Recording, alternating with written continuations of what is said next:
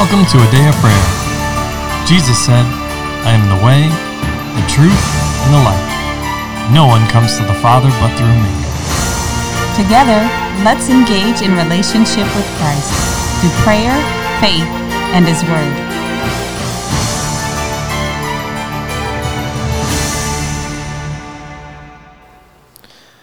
All right, so this morning I'm being led to discuss time and our role in in that time. Um, in John 4, verse 34, Jesus says, or it begins, Jesus said to them, My food is to do the will of him who sent me and to accomplish his work. Do you not say, There are yet four months, and then comes the harvest? Behold, I say to you, lift up your eyes and look on the fields, that they are white for harvest. Already he who reaps is receiving wages, and is gathering fruit for life eternal, so that he who sows and he who reaps may rejoice together. For in this case, the saying is true one sows and another reaps. I sent you to reap that for which you have not labored. Others have labored, and you have entered into their labor. And the Lord's, well, been discussing with me and was having me speak on time and our relationship with it because even in that instance, what the Lord is saying, we oftentimes, out of our own flesh, have an incorrect view of the time and the season that we're in because it only comes from the Lord. He's set things in motion. He's already predetermined. And that's exactly what we see in Ecclesiastes 3. So if everyone would like to turn there and we can read this together, it'll be the first eight verses. Just give me an amen when you get there.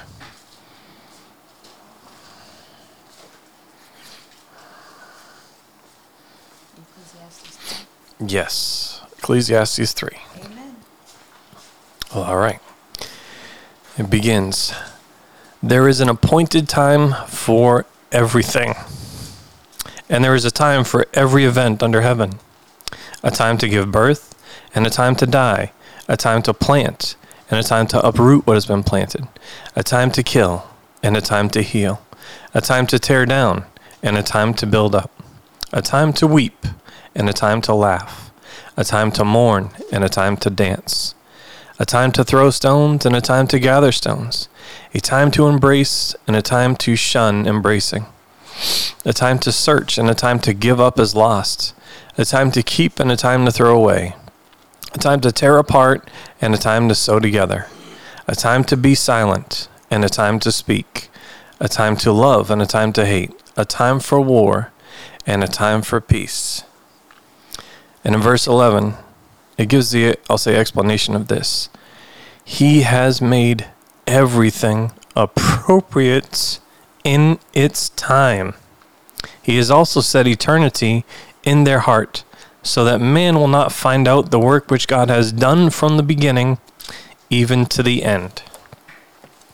And then in verse 16 and 17, we need to cover that as well.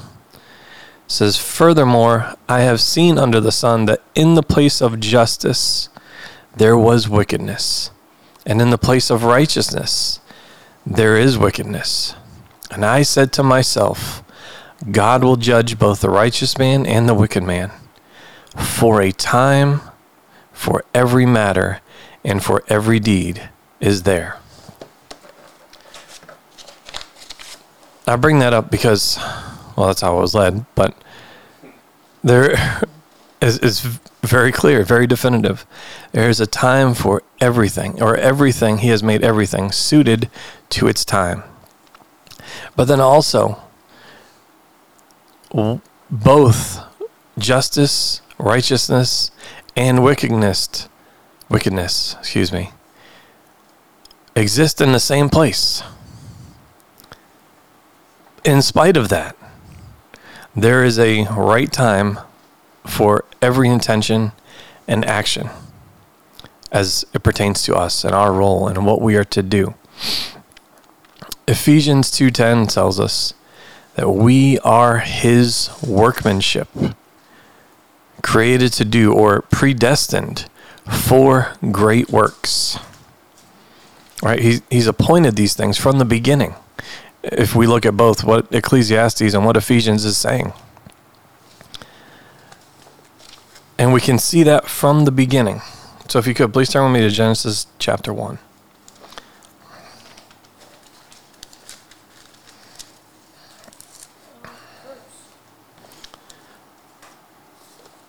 Uh, we're going to start in verse 3. Right?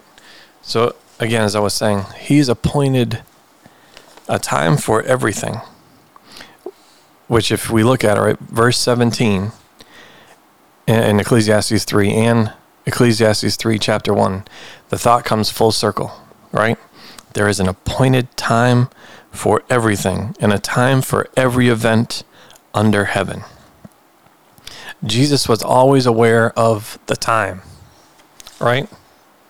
He would tell people during his earthly ministry, It's not my time, or the time is now, right? He was always aware of the time, which is the Lord's perfect time, which is under the Lord's will, which is exactly what we read initially in John chapter 4.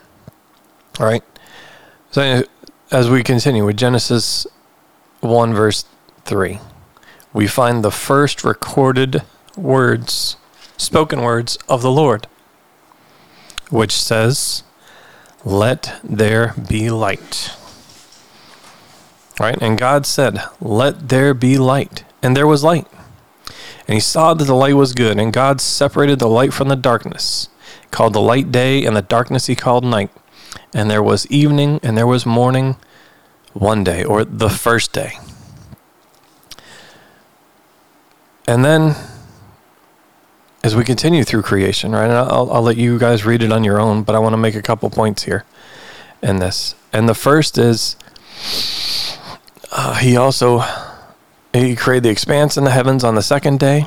The third day, what's created? Dry land appears, right? And the seas, and then vegetation and fruit trees and every other earth bearing fruit after their kind. The third day. And then what happens on the fourth day? No. On the fourth day, he created the sun and the moon. But there was already light. Everybody see that? on day four, right? He created he made the two great lights, the greater light or the sun, to govern or rule the day, and the lesser light to govern or rule the night. And he made the stars also.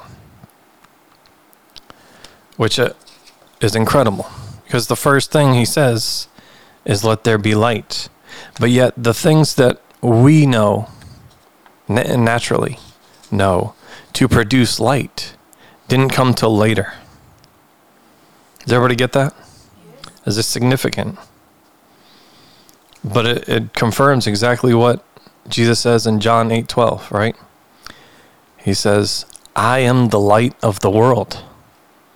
He's talking about himself. He already existed. He was stating or confirming or acknowledging, whichever way you want to phrase it, himself and who he is. Right? And he says the same thing in John 9 5, Jesus does in his earthly ministry. While I am in the world, I am the light of the world. And then clearly the apostle John, disciple later to be apostle John, grasped this. Because how does he begin his first gospel? In the beginning, this is John 1, the Gospel of John chapter 1 verse 1 through 5.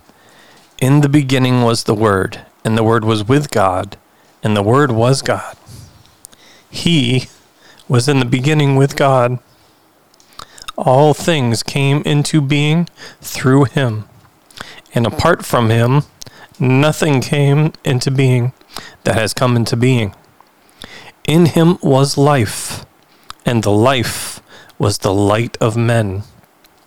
The light shines in the darkness, and the darkness did not comprehend it. So he first discusses himself.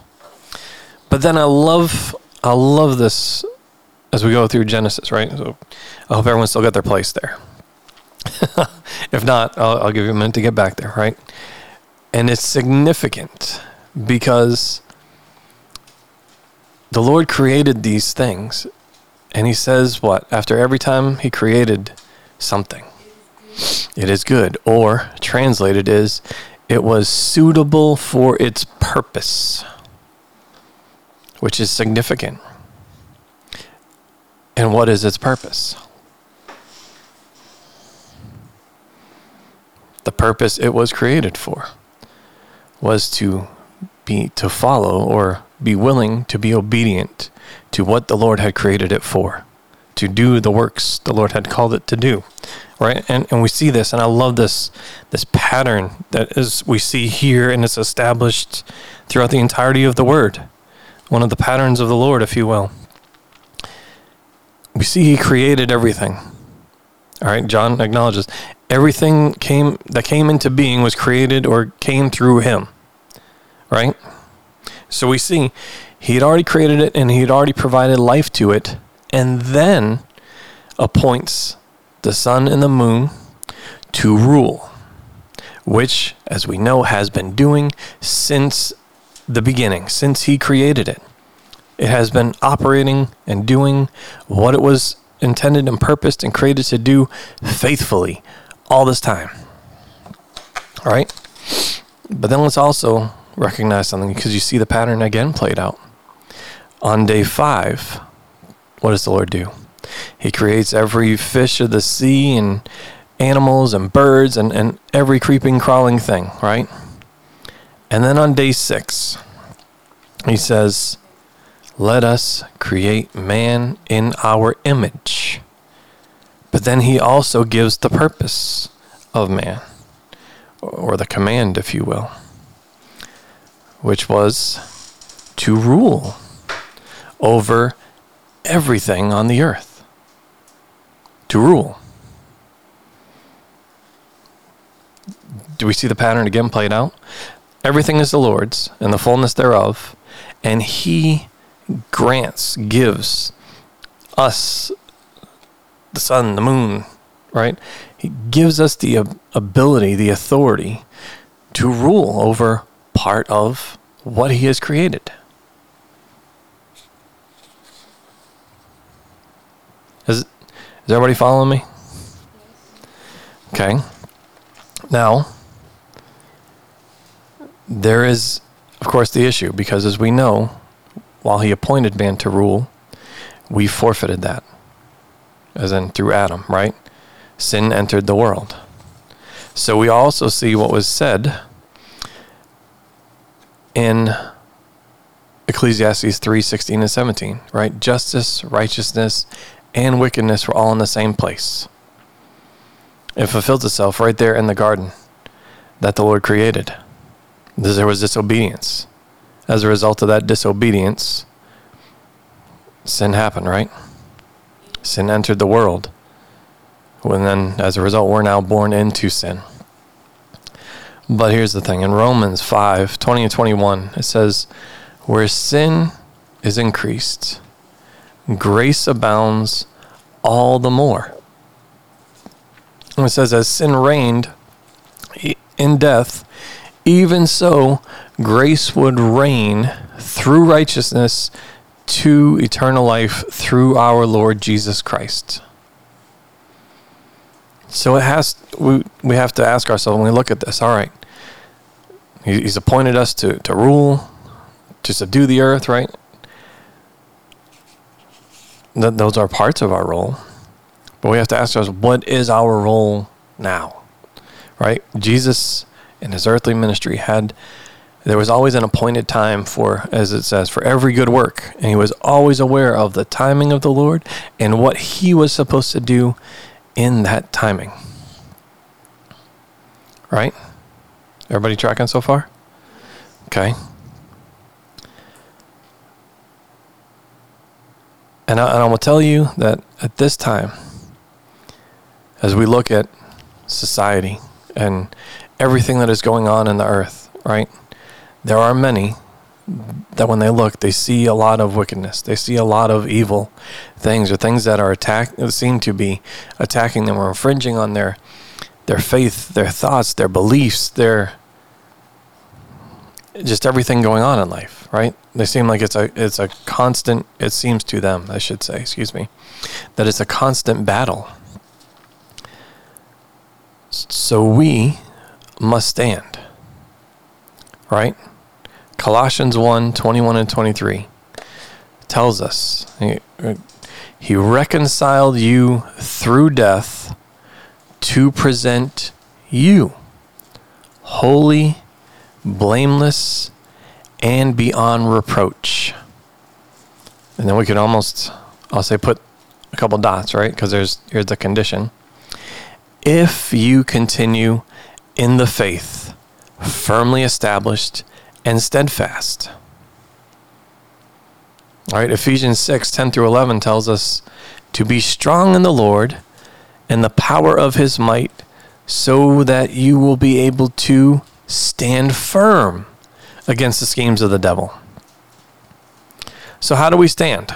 Because, right, we were just discussing how it's easy to get caught up looking at society and what's going on and legislation and all these other things that definitely impact or have the uh, ability or opportunity to impact our, our lives, right? And just the, the day-to-day life. So how do we stand? Is it by protesting and marching?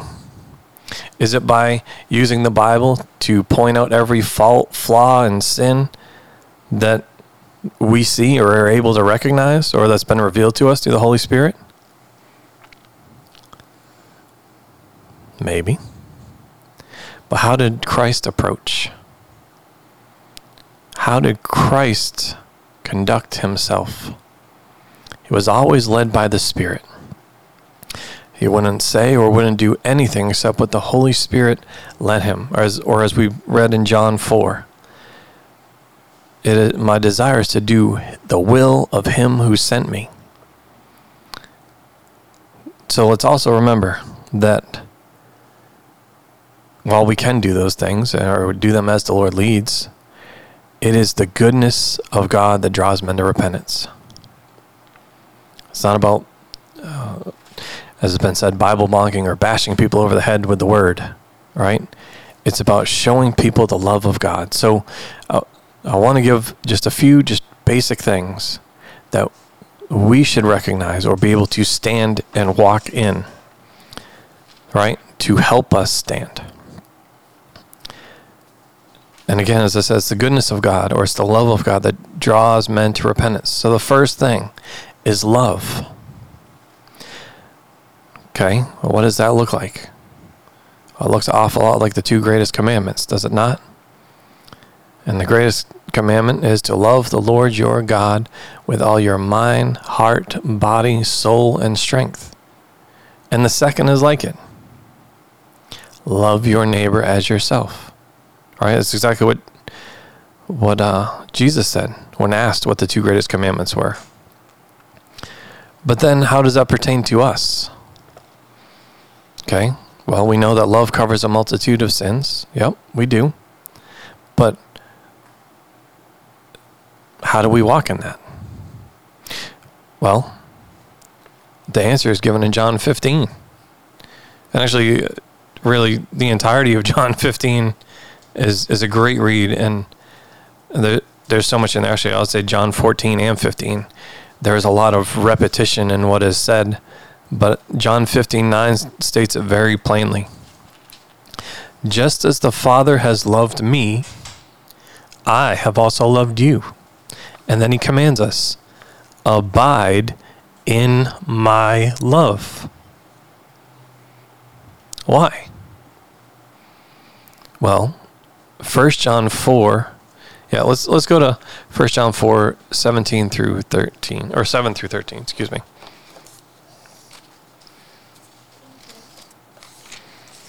You're there? Good. Well, you were faster than me on that one.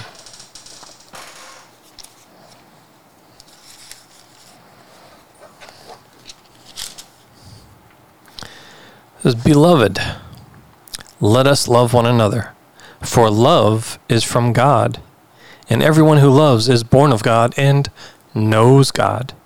The one who does not love does not know God, for, here's key, here's the key God is love. By this, the love of God was manifested in us, that God has sent his only begotten Son into the world, that we might live through him. In this is love not that we have loved God, not that we love God, but that He loved us and sent His Son to be the propitiation, that is covering, for our sins. Beloved, if God loved so loved us, we ought also to love one another. No one has seen God at any time. If we love one another, God abides in us, and his love is perfected in us. By this we know that we abide in him and he in us because because he has given us of his spirit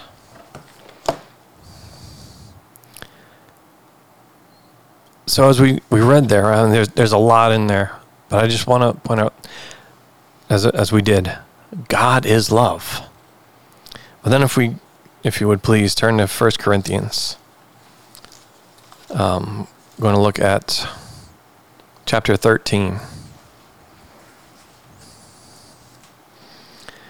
verses 4 through 7. And then the first three words of verse 8. Right? God is love.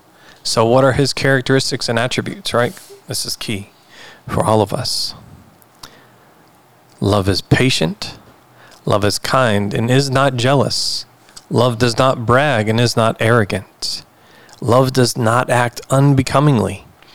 It does not seek its own, is not provoked, does not take into account a wrong suffered, does not rejoice in righteousness, but rejoices with the truth. It bears all things, believes all things, hopes all things, and endures all things.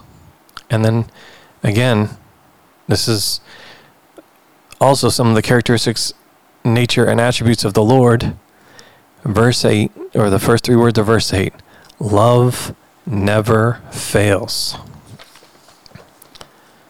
So that's the first thing. Abide in the Lord, right? Abide in His love because it never fails. The second thing that we must focus on and walk in is faith.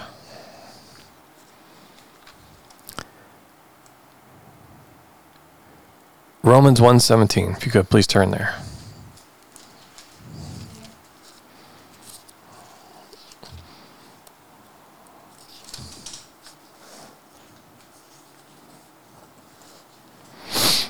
It tells us that for in it, that is the word or the gospel, depending on your translation from the, the previous verse, verse 16. For in it the righteousness of God is revealed from faith to faith. But as it is written, or as it is written, but the righteous man shall live by faith. And this the same trait, requirement, command is given in Galatians 3:11 and in Hebrews 10:38. But how do how do we walk in that? How do we walk in righteousness? It comes as a result of willingness and obedience. As we see in Isaiah 1:19, we're told, "If you are willing and obedient, you will eat the good of the land." Now, how does that pertain to our our works and what we're called to do? right? Because we can look at scripture and it says, well, you have faith and I have works, right? But then it says, I'll show you my faith by my works. And we, we've had a discussion here recently where everyone can see obedience. It's difficult to see willingness, if you will. No one can really see how willing somebody is to do or not do something, but you can see the results, the fruit of that willingness, because it manifests itself in obedience. And because we love the Lord, we should be obedient to what he directs us. If if we are truly put him in his place, which is he is God, and we if we are truly his people, then we should be listening and doing exactly what he tells us to do, just like we see in Christ. And but then there's the I'll say the the flip side of that, which is if we are disobedient, the Lord's perspective on it is that we have broken faith. Right? Now, let's all turn to Romans 8 because I, I'm going to say this and I don't want to downplay the seriousness of sin. It does separate us from the Lord, right? Romans 8 1. Really, I think on your own time, if you have the opportunity, read the first Romans 8 1 through 16. It is incredible reading. There's so much in there. For the purposes of this message and for time, I'm just going to focus on the first verse. Romans 8 1 says, Therefore, there is now no condemnation for those who are in Christ Jesus. Well, that brings us right back to the first thing love, abiding in Him right? And if we look at John 15 and 14, or John 14 and 15, that's the whole thing is about abiding with the Father. And if you welcome us and you abide in my love, then we'll make our abode with you, right? Okay. Brings us right back to, to love and in faith, right? Now, we have no condemnation as, as it pertains to this in the sin aspect. Those that are in Christ Jesus have an advocate with the Father. So our role then in faith, or, or actually, I'll, I'll look at it in this way. In Proverbs twenty eight thirteen, it says, He who conceals his sin will not succeed, but he who confesses and abandons them will gain mercy because of that advocate that we have with the Father. Because Jesus, in the Lord's perfect will and timing and his obedience, because of his love for the Father, endured and died on the cross for our sins so that we could have eternal life with him. Now, as it pertains to faith, we're also told to build yourself up in the faith. That means share and, uh, excuse me, not share, but stand or have faith that what the Lord has said is done. Right now, we we literally have been discussing this this year. There was a teaching on love, and just last month, excuse me, our last prayer and worship service, we were told to take communion. The Lord instructed us to take communion to remind us that it's done. That about not just what the Lord did as far as his atoning work or being a propitiation for our sins as a sacrificial lamb on the cross, but that everything he said in his word is true. We're to remind ourselves or build ourselves up in, in our most holy faith, right? How do we know it's done? Look throughout Scripture. Look throughout Jesus' ministry. How many times did the Lord have to cast something out of someone? And by something, I mean a, a demon out of someone. More than once. There isn't one. There is no time. He spoke it, it was done, just like we see in Genesis. Also, he doesn't have to die on the cross a second time for your sins. It's already done. You have to receive what he did in faith. Faith is key. Hebrews 11:6 tells us actually everyone would turn there please. Hebrews 11:6.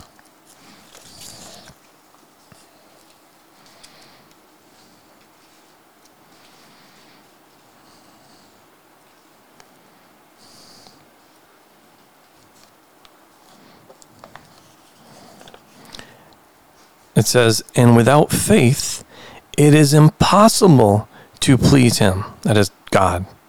For he who comes to God must believe that he is, and that he is a rewarder of those who seek him. And some, some versions say those who diligently seek him.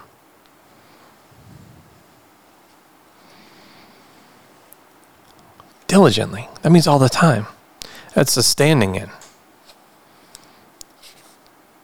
If we are focused on Him, then we'll constantly, then we will remain in His timing, in His perfect will, which also con- constitutes His timing. But then, because we love Him and, and are willing to do what He says, we will remain in obedience. Because if we're constantly in His presence, there is no time, room, opportunity for the enemy to come in if we just remain focused on the Lord to say what he says to say and to do what he says to do. So, with those things, love and faith, right, and, and in standing, there's the other aspect of how we stand, or and by stand also delineates or dictates to fight. That there is resistance that must occur. And again, we, uh, the beginning of this message or earlier on in this message, there are lots of things in the world, right, that are contrary to the Lord and what He said, that are in opposition. Right? We went over that. Where justice and righteousness are, wickedness was also found in the same place. There's no difference today. There's nothing new under the sun. But how do we combat that? Please turn to Ephesians 6.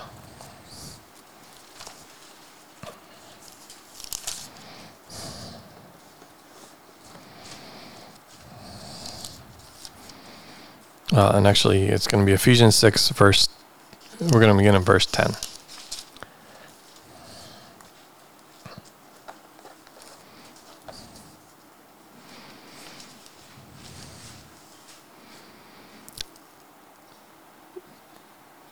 So in Ephesians 6 10 through 17,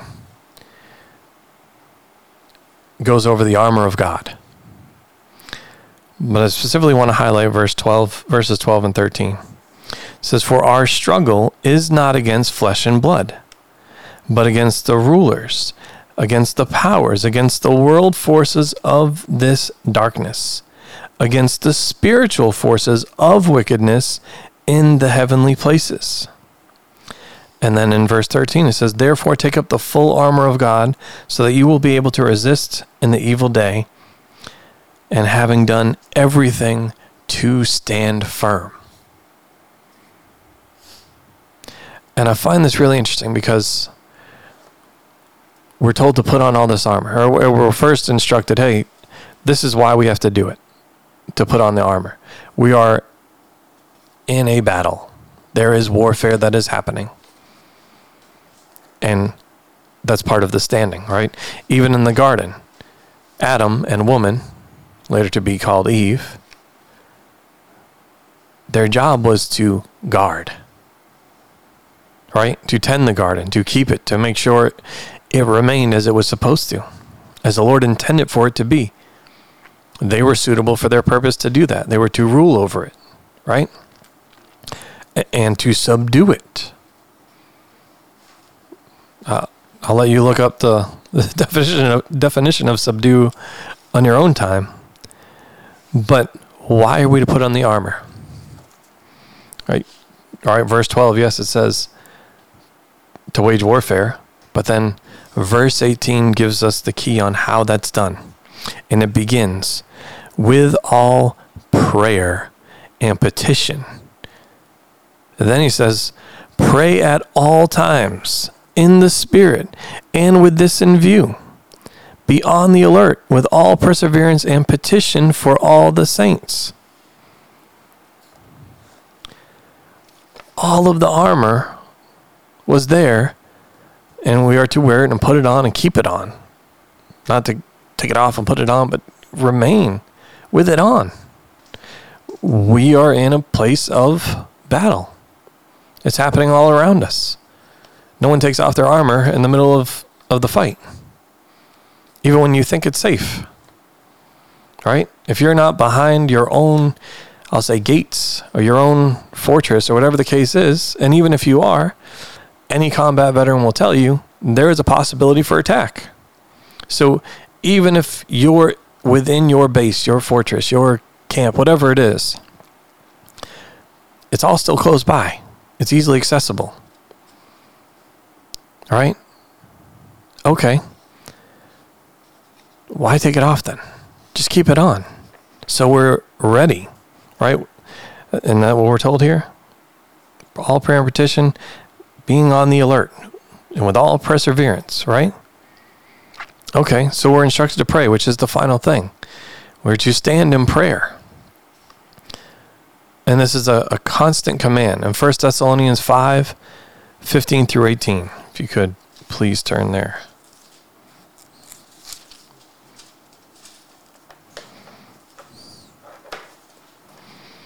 As this goes along with everything that we have been discussing up to this point. Just give me an amen when you get there. All right, it says, See to it that no one repays another with evil for evil, but always seek after that which is good for one another and for all people. Verse 16, rejoice always. Verse 17, pray without ceasing. In everything, give thanks, for this is God's will for you in Christ Jesus. Apostle Paul, when he wrote this, includes prayer in Christian conduct and as a part of God's will. And you see that pattern example in Christ.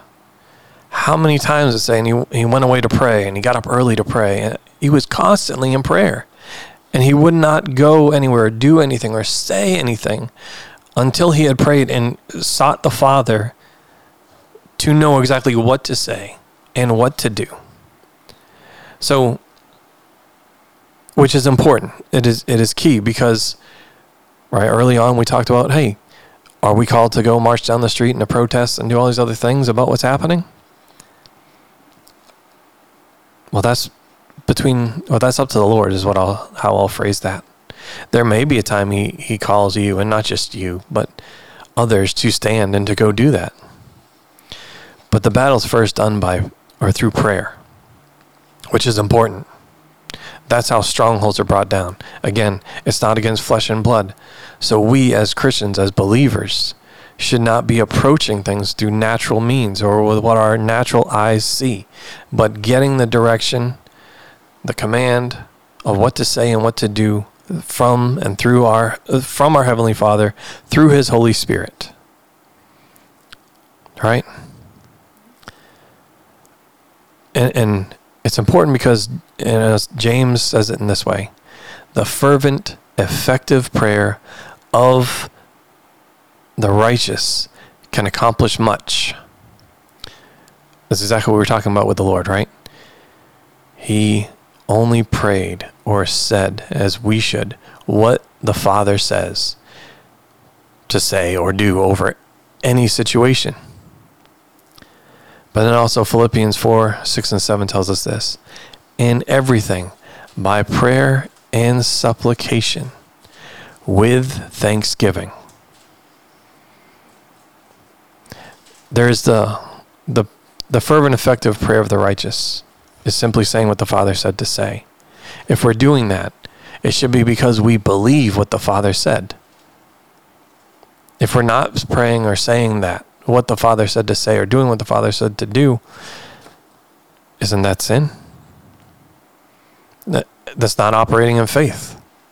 Right? The prayer offered in faith is simply do, saying what the Father said to say. That's it. And then because we're saying what the Father said to, to say, we should be joyful. We should have thanksgiving. Right? Now, now prayer is it is I'll say the a key and it's the third thing that we're going to cover or that we've covered here. It is not the only thing, right? Because the Lord may direct us to bind and to loose and and all those other things, right? But we first get those instructions through our relationship with Him, through prayer, which is how we communicate with our Heavenly Father through His Holy Spirit. It is vital that we, I'll say, live this out. Operate in love or walk in love, in faith, and in prayer at all times. And I say that because it's time. It is time to stand. It is time to fight for the Lord. He's constantly, uh, you can look throughout scriptures, he's constantly telling us, I looked for one person to stand in the gap. And he, many times he says, I found no one. So let's be the people, the generation that stands in the gap, that the Lord abides in, that the love of God is manifest in and shines out through his people, that live and, and walk in faith and are constantly in prayer, commu- constant communion and fellowship and communication with our Heavenly Father. Amen? Amen. Amen.